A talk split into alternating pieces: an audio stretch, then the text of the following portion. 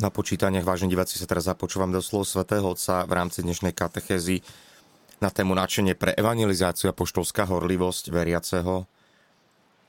A podtitul tejto témy je Posolstvo je pre všetkých. Cari fratelli e sorelle. Drahí bratia a sestry, po tom, čo sme minule videli, že kresťanská zvesť je radosťou, pozastavme sa dnes pri druhom aspekte, že posolstvo je pre všetkých. Tato, táto zvesť je radosťou pre všetkých. Keď sa naozaj stretávame s Pánom Ježišom, úžas z tohto stretnutia preniká náš život a žiada si ísť až poza nás. On si to želá, aby jeho evanjelium bolo pre všetkých. V skutočnosti je v ňom akási poľudšťujúca sila, naplnenie života, ktoré je určené, určené pre každého muža a ženu, pretože pre všetkých sa Kristus narodil, zomrel a vstal z mŕtvych. Pre všetkých. Nik nie je vyradený, pre všetkých. V Evangelii Gaudium čítame, všetci majú právo prijať evanjelium. Kresťania majú povinnosť ohlasovať ho bez toho, aby kohokoľvek vylúčovali.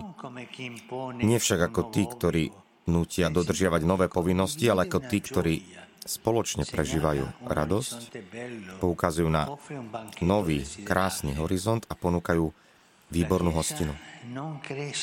Cirkev sa nešíri prozelitizmom, ale príťažlivosťou. Bratia a sestry, cítime, že sme v službe univerzálneho cieľa evanjelia, ktoré pre všetkých, a vyznačujme sa schopnosťou vychádzať zo seba.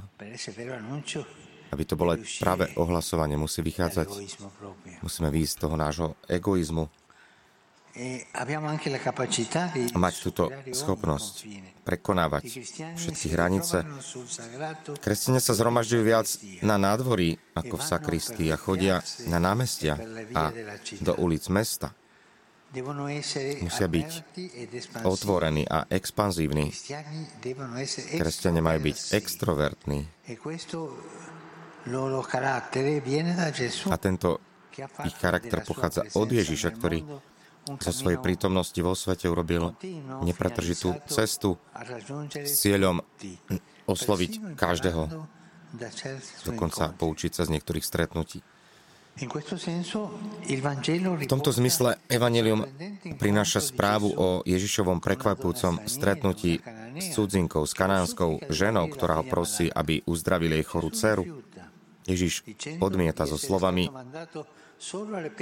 že bol poslaný len k strateným ovciam z domu Izraela a že nie je dobré vziať chlieb deťom a hodiť ho šteniatám. Ale žena s naliehavosťou typickou pre jednoduchých ľudí odpovedá, že aj šteniatá jedia omrvinky, ktoré padajú zo stola ich pánov. Ježiš je ohromený a hovorí, žena, veľká je tvoja viera, nech sa ti stane ako chceš. Toto stretnutie s touto ženou má v sebe niečo jedinečné. Nielen, že niekto mení Ježišovo uvažovanie, a je to žena, cudzinka, pohanka, ale aj sám Pán sa utvrdzuje v tom, že jeho kázanie by nemalo byť obmedzené na ľud, ktorému patrí, ale to jeho kázanie by malo byť otvorené pre všetkých.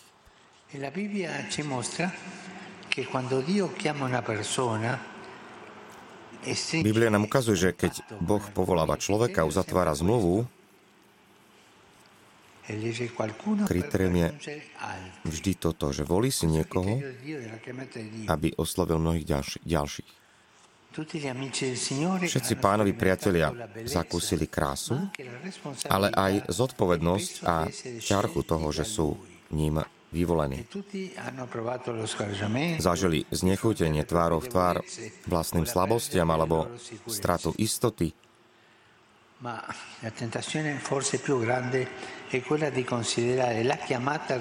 pokušenie možno je práve považovať povolanie, ktoré dostali, ktoré sme dostali za privilégium. Povolanie to nie je privilégium, nikdy. Nemôžeme povedať, že sme uprednostnení, že sme privilegizovaní. Povolanie je tu pre službu.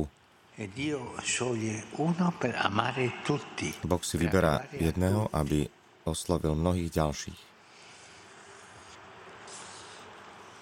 Anche per prevenire la tentazione di identificare il cristianesimo con una cultura, con un'etnia, con un sistema, così però je preto, aby sme zabránili pokušeniu stotožniť kresťanstvo s kultúrou, s etnickou skupinou, so systémom. To nie je nejaká skupinka vyvolených z prvej triedy.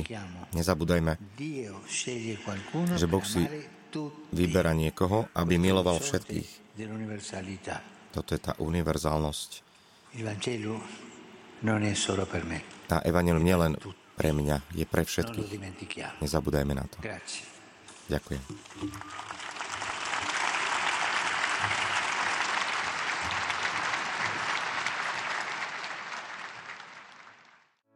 Vypočujte si aj ďalšie zaujímavé podcasty. té vé Lux nájdete na deviatich samostatných kanáloch, kde na vás čakajú relácie s pápežom Františkom, kázne, modlitby, prednášky, biblické podcasty, rozhovory, inšpiratívne epizódy na pár minút, svedectvá či podcasty určené pre deti.